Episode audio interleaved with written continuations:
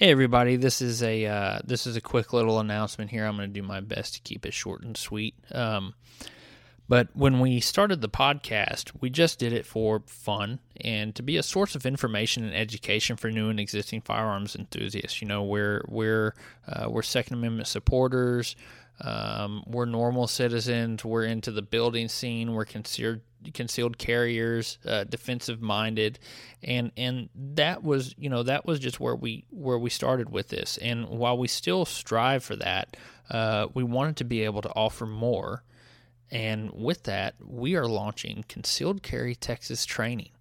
Um, we're offering classes in the Bryan College Station area. Uh, we want to be a source of safe and fun education for new and existing shooters.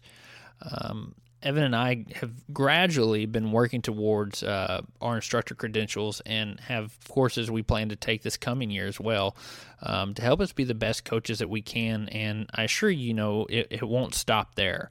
Um, so if you would go check out our website concealedcarrytexastraining.com we have our courses listed links to the podcast and social media and even started a blog over there.